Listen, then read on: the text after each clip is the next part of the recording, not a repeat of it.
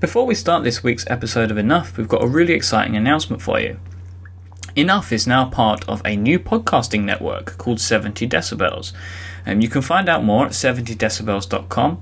Enough joins shows such as The Bro Show and Genius and 11 Minutes to create the new 70 Decibels network. Please go check us out, listen to some of the shows there, and let us know your feelings maybe in comments, emails, or on Twitter um, at 70 Decibels, or you can hit me at, at imyke, I M Y K E. Thanks. Hello, Michael. Hello, mate. How are you? I'm very well. How are you? Doing great.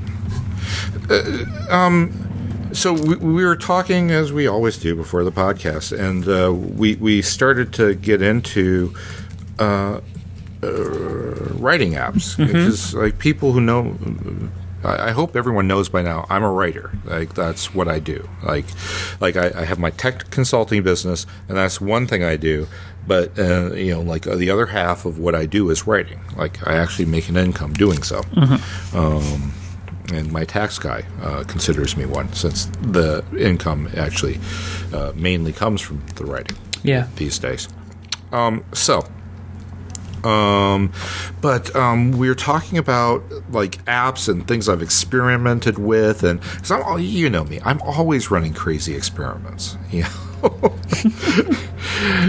life is an experiment. You know, I have fun. I have fun like trying things out and pushing the boundaries and stuff like that. So, so okay, all right, fire away. What what what what do we want to know about writing apps? Um, I, I mean, we've spoken on the show previously that at the moment with with the project that you're currently working on, you're you're doing quite something quite interesting. You're using uh, just plain text files Yeah, well, mainly well, I, to do the yeah. to do the actual writing itself. Well, I want to be very specific about this because the last project I did just plain text files, um, but not to be confused with the application plain text by Hog Bay Software, which is what I'm using now. And more specifically, I have challenged myself in one of my crazy experiments to write the first draft of everything, in which I've done so far, on iOS.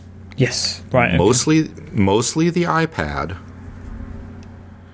but uh, at least with one full F- essay and with several edits I've done uh, on the iPhone. So, what I want to know is once these have been done. So once you've got the uh, The first draft. yeah, once you've got that all completed, all written up, nice, nice and sweet. What happens to it next? Ah, okay. So, uh, for a while, uh, Plain Text, the application, synchronizes these text files via Dropbox. So you get this plain text folder in your Dropbox, and you know all these files, you know, go into there. Um, and you know it's great for writing and drafting and things like that. But uh, the Finder is not a very good way to kind of organize the book, um, uh, to to start to provide some formatting, to tie in research and other notes to and attach them to what you're what you're working on and what you're doing. So that kind of second draft process, um, I'm actually using Scrivener after many attempts to wrap my head around it before and not being able to do so it finally hit me on this, you know, seventh, eighth try that I've uh, that I've done with this book. I finally realized what it was. Okay, so Scrivener, uh, for anybody that doesn't know, um, is a pretty heavyweight uh, text application that a lot of people, uh, sorry, uh, like a uh, well, word processing kind of kind of dealio, um, Yeah. in which it's effectively everything a book writer could want or need. And it has multiple layout settings. It allows you to be making notes all around the side of your pages. You can lay out chapters and outlines and storyboards, and you can keep research materials and everything all inside this one massive, beautiful application. Is that a, is that a fair way to sum it up? Yep, and organize your various projects as well. So, you know, um, you can actually have like multiple book projects that you're working on within it, uh, that sort of thing. Um, yeah. Uh, here's, I'll tell you when the aha moment happened for me. Mm-hmm. And that was after I got into it and I said, okay, I'm going to you know, I'm going to import this folder of text files, which you know it does very nicely and cleanly. I you know uh, pointed at the plain text folder and said, okay, you know, import this in, um, uh, and uh, did so. And I started organizing things around, and then it's like, oh, okay, so here's this research you know section i can like pull all of my research into that so i basically um, uh, all of this research I beforehand had been compiling bookmarks and you know uh, you know things I've you know uh, copied and pasted in RTF documents and things like that, uh, web archives, PDFs. I've been gathering all this stuff in Yojimbo, and so I, I'd been tagging it with the with the book title, and so it was very easy for me to just you know sort all of all of those things out in Yojimbo and then export them out and then import them into the research folder um, uh, in uh, in Scrivener. Super simple process. So then I'm like, oh, okay. So how do I attach the? And suddenly, that's I, I'm like, oh, this is an operating system. This is an operating system for writers. Huh. Okay. And when you think of it that way, if you think about it in, in the context of an operating system, where, you know, certain certain sections are for certain things and certain files live certain places and uh, it, basically you suddenly get that oh yes right i should have seen that all along and once you do, you realize okay, so now that I understand it as an operating system, I now have a reference point on which to organize um, organize this stuff uh, uh, to best support the work I'm doing. Um, and there's tons of features that I don't use of it. Um, I think what's put me off before is I think it's really designed more for fiction writers than it is necessarily for nonfiction writers. Though nonfiction writers are not precluded from it, I just think that that some of the features are almost specific to that. Um, you know, the the kind of uh, you know keeping track of characters and their biographies and things like that that I you know I don't use. Um, you can use you can sort of jerry rig that into other elements, though, can't you? Oh yeah, sure, sure. Real super simple and easy, as well as. Uh, you know, it, uh, it's got a really nice, I think, labeling system so that you can label things as okay, this is the first draft, the second draft, this is done, this is you can you can label something as a to do. Like I've got several things that are labeled to dos that uh, basically are you know like I've got way more to say on this than I have right here, right now, but I, it hasn't been done yet, sort of thing. So to make it a first draft or a second draft wouldn't quite be appropriate as much as it is. I've got things to do here, you know. Mm-hmm. um, uh, so uh, yeah, it, I think. Mm, so basically, I'm using that to organize, especially to attach reference materials to each essay so that um, as I start to shape and refine these from the first draft stage, uh, any reference that I've captured that supports that is easy for me to see. And you can do all of this without leaving Scrivener because Scrivener has this really great kind of split pane mode where it will split the the kind of center writing pane uh, horizontally and allow you to load the other pane with something else, either another document within your Scrivener files, or uh, in my case, you can load web pages right there in that second top pane. So you can have, you know, or PDFs or it, it whatever form your research is, so that you can have your research up top and kind of have it to reference and scroll through and still be able to get your writing down underneath. This sounds like it sounds like Scrivener is one of those applications that could have only been um, created by somebody who would use it. So it would feel Yeah. like that that Scrivener could only have been created by a writer. Yes, no question about it. And I and I think uh, and I think more importantly, the other thing that put me off at first is that because of that, it's designed around the way that that writer thinks.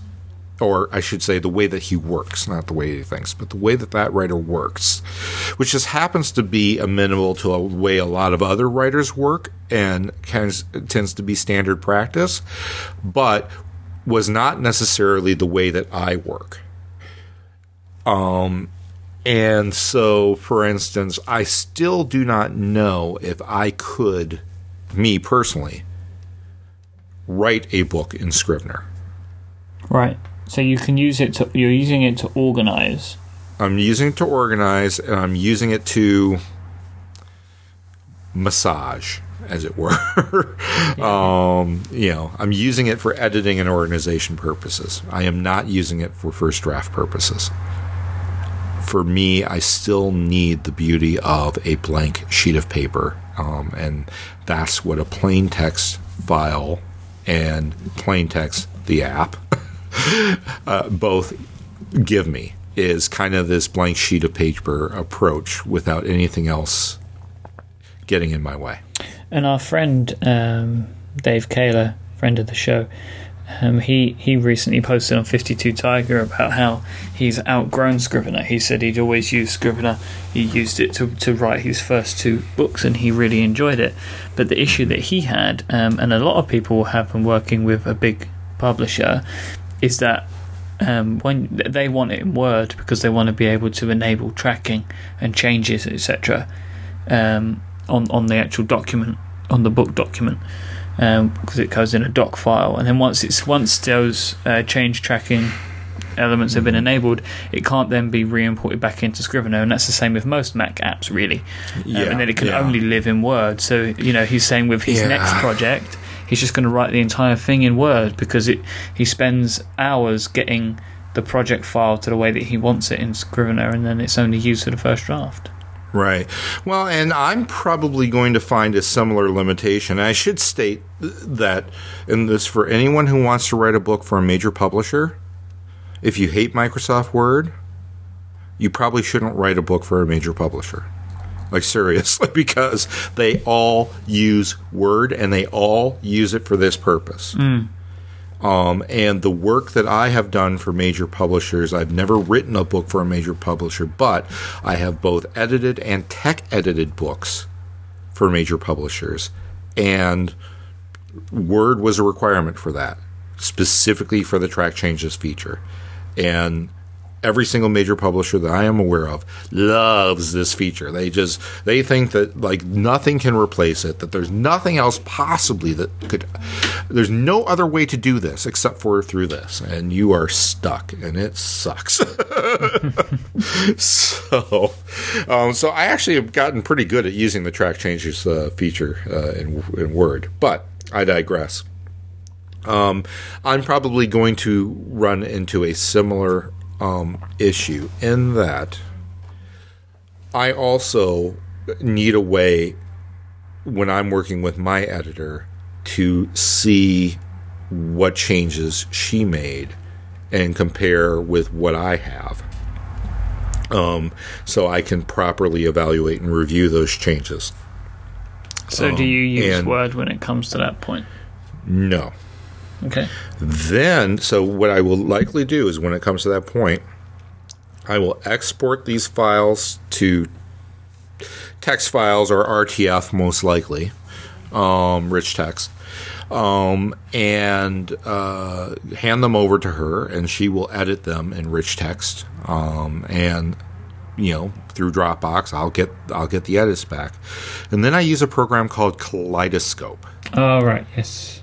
And Kaleidoscope is an excellent program for being able to compare uh, text documents uh, side by side, different versions of text documents, um, and uh, highly highly recommended, especially if you work in in text files a lot. Um, uh, and I mean, great for programmers too who want to compare two pieces of code and see what's different in them. For instance, It also does images, doesn't it? Um, I believe it does do images. Yeah. So basically, then, in, in that regard, your publisher doesn't have to worry about how they change the document. Uh, so your editor doesn't have to worry about how they change the document. They can just go to town and change it, and you will pick Yep. up the changes using Kaleidoscope. Exactly. And does that? I mean, if you ever run in any issues with Kaleidoscope, or is it 100% accurate? Um, I've never had a problem with it. Um, Interesting. personally. That's a, that's a, that's a top tip, Pat.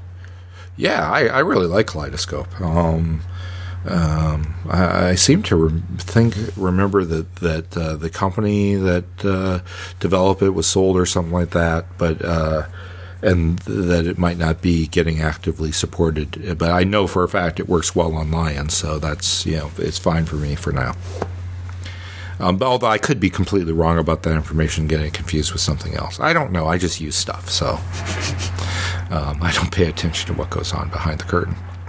Um, uh, yeah, so that's my workflow as it stands right now. Um, now, in the past, in the past, Scrivener wasn't part of that equation, um, and I wrote almost everything in TextEdit. Um, and but similar workflow where you know I would write things in TextEdit uh, and in plain text, uh, and then at some point for formatting reasons or to give an idea of okay here's you know uh, uh, i would basically because i write everything in markdown i would convert that markdown to rich text and then you know export it as an rtf um, and then share that rtf with my editor who would make changes and then i would use kaleidoscope. So basically the the creation tool change you know changed in this particular case as well as i have this new organization tool um, that um, because of the book that i'm writing it requires a certain amount of research support that uh, keeping it straight did not um, and uh, and so that's the reason why that's where Scrivener really comes into play. Just to confirm, they, from looking at the website website kaleidoscopeapp.com, it doesn't appear that they've been they've been sold. It looks like the app is still going strong. Their Twitter feed still is being responded. Okay, all right, all right. Then I'm I was completely wrong, thinking of some other app. Uh, forget I said anything. You've been instantly forgiven. Yeah. Instant forgiveness is exactly what I seek in life. and rarely get, so thank you. So, on the i on the iOS devices, do you only use plain text for, for the writing and the editing and the such? Yes. Had you used any previously? You, you were a Simplenote user, weren't you? Yeah, I was a Simplenote user. Um, I like plain text uh, because um, for for this project because of its uh, its organization. Um, the with uh, with it, you can have like folders of documents um, and organize things that way. So uh, that way, it's not just the book documents that I have in plain text, but I have some research. Uh, documents in plain text that I uh, you know have there to be able to refer to as I'm writing and that sort of thing. I've got some. I've got another folder for posts uh, that I compose in plain text, so I can know okay, you know, here's where all of the posts I've written in plain text blog posts uh, you know end up, uh, and uh, all of the uh, a good chunk of the letters that I've sent out to my patrons, uh, the patrons newsletters, are composed in plain text first. And I think I mentioned to you last time. Um, well, have you have you looked at elements? I have not looked at elements, and you know, obviously, in the middle of you know, in the middle of the game, I'm I'm uh, kind of reticent to, uh, to to change balls, as it were. But um, so I haven't looked at elements. I'm, I'm sad to say. But I- do you started using. Well, I've been a, a Simplenote user for a long time, um, and I've started using Elements um, to, to to do all my notes, and it syncs with Dropbox. Um, I'm, I am using iOS five at the moment, and there are a couple of little things where it's just tripping over a little, but you know I don't hold that against second gear software. Right. uh, because it's I'm using a beta software. You're a beta. Yeah. Um, and it's, it's getting a little bit upset with some of the file naming. I don't really understand why that is, but yeah, such is such is life. And there's only one feature that I that I really would like them to add, which is the ability that uh, any links added are clickable. Um, this isn't something I've actually requested to the developer, and they are looking at it. Um, and at that point, it will be the perfect app for me, I think. Um, The main thing I really enjoy the interface. You, you can use folders, and the default font that they use is just stunning. It- You know, font choices are important. when, They are. Because if this is something that you're going to have to look at, you know, 600, 700,000 words uh, at a time, you, you want it to look right. You want it to be pleasing. Um, it is something that I uh, think about and, and struggle with in those apps that have made poor font choices, I think. So The default is what's really important. It, it is. I mean, I actually like plain text uh, default, uh, uh, which is uh, surprisingly enough a uh, a serif. Uh, anyone who knows me knows I normally like sans serif faces, but I, I I think they chose a pleasing serif face, and I don't even know what it is. I don't know if it's Georgia. It's probably Georgia because Georgia is one of the few serif faces I actually like. um, so. Yeah, I'm I'm not sure what it is, but I like it. And I think that you know the the all of the you know there's so many plain text files, um, but plain text editors for iOS. This could change to rich text editors as Apple is you know improving their rich text support in iOS five. So it'll be interesting to see what happens there. Mm, So I'm sure there'll be many many more apps to talk about over the coming months. Lots to talk about, and uh, I'm always trying out new things. So I'm happy to talk about this stuff till the cows come home. I think that's what we love. But I think I think we've yeah I've explained my writing process uh, for now and what I'm using, and hopefully it will help others. Um, and uh, once again, would love to hear people's feedback. Oh, speaking of feedback, uh, before we go, before we go, uh, okay, listeners, dudes, you you got to go on iTunes and you got to give us some good reviews. Mm-hmm. Like if you if you have good reviews to say, I'm not pressuring you. I'm just saying that if you've got something good to say, if you enjoy what you're hearing here, please go to iTunes, find our podcast, and leave a review. It would be so much appreciated. Yeah. Uh, and I wish I could say I would give everyone who does so a dollar, but I can't do that. Um, We'll, we'll but, send you uh, love. y- you you'll have my my undying love. Lots of love. Love you long time. Yeah, we can't want any more than that, surely. Can't think why anyone would want even that. Ah, all right.